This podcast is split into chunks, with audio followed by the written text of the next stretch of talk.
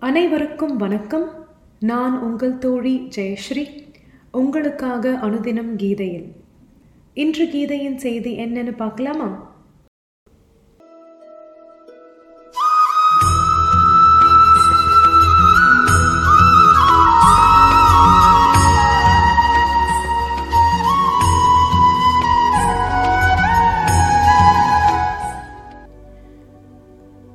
தினம் ஒன்று இன்றைய தலைப்பு கீதையின் பாதை.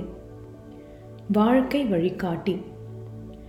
தன்னை அழுத்த துடிக்கின்ற சூழ்நிலைகளில் ஓர் உயிர் தன்னை வெளிப்படுத்தவும் நிறைநிலையை அடையவும் முயல்வதே வாழ்க்கை என்று வாழ்க்கையை விளக்கினார் சுவாமி விவேகானந்தர்.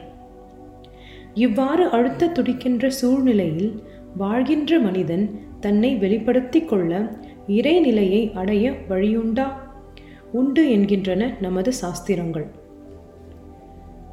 ஆனால் அவை கூறுகின்ற பாதைகளை கடைபிடிக்கவும் நேரம் ஒதுக்கி சாதனைகளில் ஈடுபடவும் இன்றைய மனிதனுக்கு நேரமில்லை தகுதியான மனமில்லை போதிய வசதிகள் இல்லை.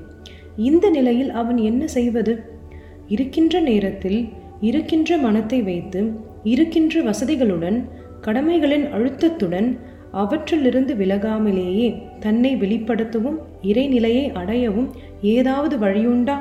அதற்கு யாராவது வழி காட்டுவார்களா? ஆம் என்று பதில் தருகிறது கீதை.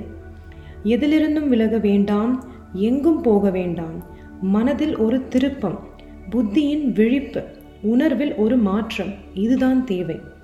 விழிப்புற்ற இத்தகைய உணர்வுடன் செய்யப்படுகின்ற சாதாரண வேலைகளும் கடமைகளும் கூட ஆன்மீக சாதனைகளாகி விடுகின்றன. இறைவனை நம்மில் எழுந்தருள செய்கின்றன என்று கீதை போதிக்கிறது. புத்தியை எப்படி விழித்தெழ செய்வது விழிப்புற்ற உணர்வுடன் எப்படி வேலை செய்வது என்பதை படிப்படியாக விளக்கி ஒரு வாழ்க்கை வழிகாட்டியாக திகழ்கிறது கீதை. கீதையின் எழுநூறு ஸ்லோகங்களும் பதினெட்டு அத்தியாயங்களாக அமைக்கப்பட்டுள்ளன. ஒவ்வொரு அத்தியாயமும் யோகம் என்று அழைக்கப்படுகிறது. யோகம் என்றால் என்ன? பரிணாம சங்கிலியில் கடைசி கன்னியாக நிற்கிறான் மனிதன். உடலின் பரிணாமம் மனித பிறவியுடன் நின்று விடுகிறது.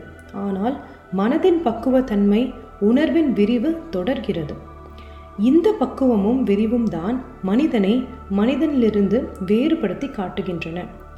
மனத்தை பக்குவப்படுத்தவும் உணர்வை விரித்து அதன் எல்லைகளை தொடவும் உதவுவதே யோகம். யோகம் நம்மை இணைக்கிறது. நம்மை நம்முடன் இணைக்கிறது. நம்மை இயற்கையுடன் இணைக்கிறது. நம்மை இறைவனுடன் இணைக்கிறது. இந்த மூன்று இணைதல்களும் உணர்வின் விரிவில் மூன்று முக்கிய கட்டங்களாகும். கீதையின் யோகங்கள் படிப்படியாக இதனை போதிக்கின்றன. நாம் நம்முடன் இணைதல் புத்தி யோகம். சாதாரணமாக நாம் ஒன்றை செய்ய முயலும் போது நமது மனம் வேறு திசையை நோக்கி அலைப்பாயும். ஆன்மீகம் தெய்வீகம் என்றெல்லாம் வரும்போது இதனை இன்னும் தெளிவாக உணர முடியும். உணர்வு ஆன்மீகம் தெய்வீகம் என்றெல்லாம் ஒரு புதிய வாழ்க்கை முறையை தொடங்க முயற்சிக்கின்ற யாரும் முதலில் சந்திப்பது மனக்குழப்பங்களை தான் என்று கூறுகிறார் மாணிக்க வாசக பெருமான். ஜபம் தியானம் என்று அமரும்போது மனம் எவ்வளவு எதிர்க்கிறது என்பது நம்மில் பலரும் அறிந்த ஒன்று. இந்த நிலை மாறி மனம் நமக்கு துணை செய்ய வேண்டுமானால் மனம் வசப்படுத்தப்பட்டிருக்க வேண்டும். மனதை எப்படி வசப்படுத்துவது? மனதை மனதால் வெல்வது சாத்தியமல்ல. மனதை வெல்வதற்கு அதைவிட ஆற்றல் வாய்ந்த ஒன்று வேண்டும். அதுவே புத்தி. புத்தி என்பது என்ன? கற்றறிவு கேட்டறிவு போன்ற எந்த புற உபகரணங்களின் துணையும் இன்றி உணர்வின் ஆழங்களிலிருந்து எழுகின்ற உள்ளுணர்வு இது. இந்த உள்ளுணர்வு விழிக்க பெற்றவர்களே படைப்பாளிகளாக இருந்தார்கள். கல்வி விஞ்ஞானம் கலை மதம் என்று எந்த துறையை எடுத்தாலும் அவற்றின் உன்னத சிகரங்களுக்கான வாசலாக திகழ்கிறது உள்ளுணர்வு. இந்த உள்ளுணர்வே சாஸ்திரங்களில் புத்தி தீ இதய தாமரை ஞானக்கண் நெற்றிக்கண் என்றெல்லாம் பேசப்படுகிறது. இந்த உள்ளுணர்வு விழிப்பதையே புத்தியோகம் என்று கீதை கூறுகிறது. சாதாரண புல் புலன்களால் இறைவனை அறிய முடியாது. எனவே அர்ஜுனனுக்கு புத்தி யோகத்தை தருவதாக ஸ்ரீ பகவான் குறிப்பிடுகிறார். இதய தூய்மையாலும் பிரார்த்தனையாலும் காயத்ரி போன்ற மந்திர ஜபங்களாலும் புத்தி விழிப்படைகிறது. புத்தி விழிப்புற்றவன் தன் இதயத்தில் பேரொளியை காண்கிறான். அதனால் அவனது அறியாமை அகல்கிறது. தனது பாதை எது என்று தெளிவாக அறிந்து அதில் அவன் செல்கிறான். விழிப்படைந்த புத்தியை தேரோட்டியாக கொண்டவனின் பயணமே தனது லட்சியத்தை அடைகிறது. அவன் இறைவனை அடைகிறான். விழிப்படையாத புத்தியை தேரோட்டியாக கொண்டவனின் பயணம் லட்சியத்தை அடைவதில்லை. அவன் உலகியலில் உழல்கிறான் என்று இதனை விளக்குகிறது கடோபனிஷிதம் இவ்வாறு புத்தி விழித்தெழும்போது மனம் நமது கட்டிற்குள் வருகிறது. நமது சொல் செயல் எல்லாம் ஒருங்கிணைந்து விடுகின்றன. அதாவது நாம் நம்முடன் இணைகிறோம். இதன் பிறகு நாம் எது செய்தாலும் அது வெற்றி பெறுகிறது. நாம் இயற்கையுடன் இணைதல் வேள்வி சக்கரம். இயற்கை என்று சொல்லும்போது ஜட பிரபஞ்சத்தை மட்டும் குறிப்பிடவில்லை. நம்மை சுற்றி வாழும் உயிரினங்கள் குறிப்பாக மனிதர்கள் வாழ்கின்ற சமுதாயம் இதில் முக்கியமான ஒன்று. நாம் தனிநபர் அல்ல. நம் ஒருவருக்காக மட்டும் இந்த உலகம் இயங்கவில்லை. தாய் தந்தை கணவன் மனைவி குழந்தை நண்பர் உறவினர் அலுவலகம் என்று நம் ஒவ்வொருவரின் வாழ்வும் பிறருடைய வாழ்வுடன் பின்னி பிணைந்துள்ளது. நமது ஒவ்வொரு செயலும் ஏன் எண்ணமும் கூட பிறரை பாதிக்கிறது. பிறருடன் நமது வாழ்க்கை இயல்பாக இருப்பது யோகத்தின் அடுத்தபடியாகும். இதன் அடிப்படையே வேள்வி சக்கரம். உணவிலிருந்து உயிர்கள் உண்டாகுகின்றன. உணவு மழையிலிருந்து உண்டாகிறது. மழை வேள்வியிலிருந்து உண்டாகுகிறது. வேள்வி செயல்களிலிருந்து உண்டாகுகிறது. இதுவே வேள்வி சக்கரம். நமது செயல்கள் எவ்வாறு அமைய வேண்டும்? வேள்வியாக. நமது வாழ்க்கையை இவ்வாறு ஒரு வேள்வியாக மாற்றிக்கொள்வதன் மூலம் நாம் சமுதாயத்துடனும் இயற்கையுடனும் இணைகிறோம். நாம் இறைவனுடனும் இணைதல் சரணாகதி. நமது வாழ்க்கை நம்முடன் இணைந்து விட்டது நமது வாழ்க்கை இயற்கையுடன் இணைந்து விட்டது அடுத்தது இறைவனுடன் இணைவது. இதன் அடிப்படையாக கீதை கூறுவது சரணாகதி.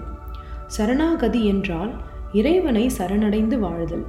கேட்பதற்கு மிக எளிதாக தோன்றுகின்ற இது உண்மையில் மிகவும் கடினமானதாகும். சரணாகதி என்றால் சாதனைகள் எதுவும் செய்யாமல் மனம் போனபடி வாழ்வது என்பதல்ல.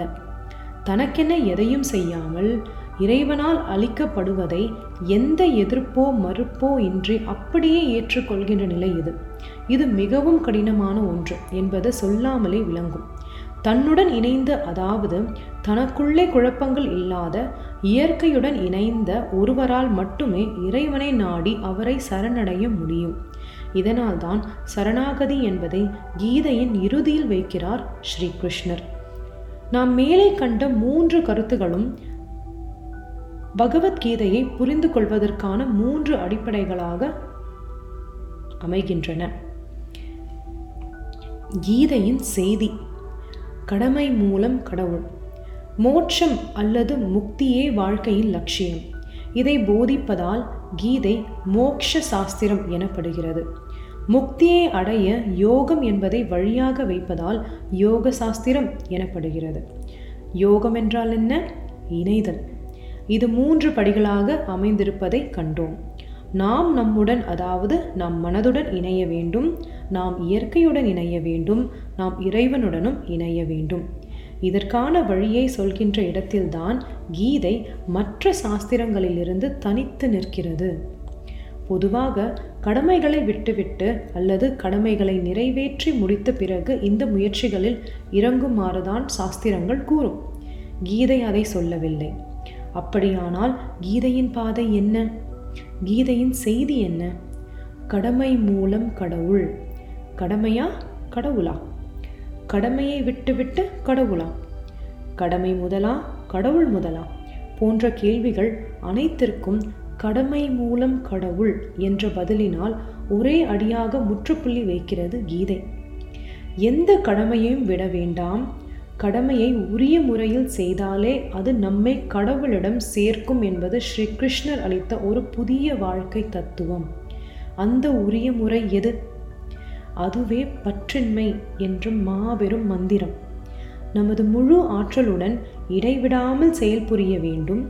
நாம் செய்யும் செயல் எதுவாயினும் நமது முழு மனதையும் அதில் செலுத்த வேண்டும். அதே வேளையில் அதில் பற்று கொள்ளவும் கூடாது. அதாவது செயல் புரிவதிலிருந்து வேறு எதன் காரணமாகவும் நமது மனம் விலகி செல்ல இடம் கொடுக்க கூடாது. அதே வேளையில் நாம் விரும்பினால் செயலை விட்டுவிடும் திறமையும் பெற்றிருக்க வேண்டும் என்று இதனை விளக்குகிறார் சுவாமி விவேகானந்தர். இந்த திறமையை பெறுவது எப்படி? இன்று கேட்ட கீதையின் செய்தியை உங்கள் ஆழ எண்ணங்களுக்கு எடுத்துகிட்டு போங்க. கீதை நம் வாழ்க்கையின் வழிகாட்டி. மேன்மேலும் வளம் பெற நலம் பெற வெற்றி பெற நம் கீதையின் பாதையில் வாழ்ந்திடலாம். மீண்டும் நாம் நாளை சந்திப்போம். அதுவரை ஸ்டே ஹாப்பி ஸ்டே பிளெஸ்ட் நன்றி வணக்கம்.